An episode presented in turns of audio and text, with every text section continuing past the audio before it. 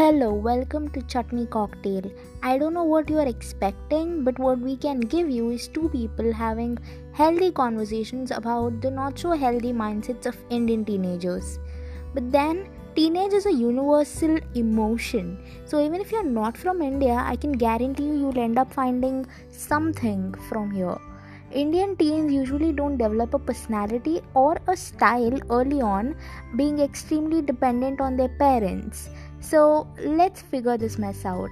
While being a teenager itself is quite hard, uh, it is a lot more difficult being an Indian teenager because so many other emotions are thrown into the mix. So, as I said, welcome to the podcast and hope you enjoy.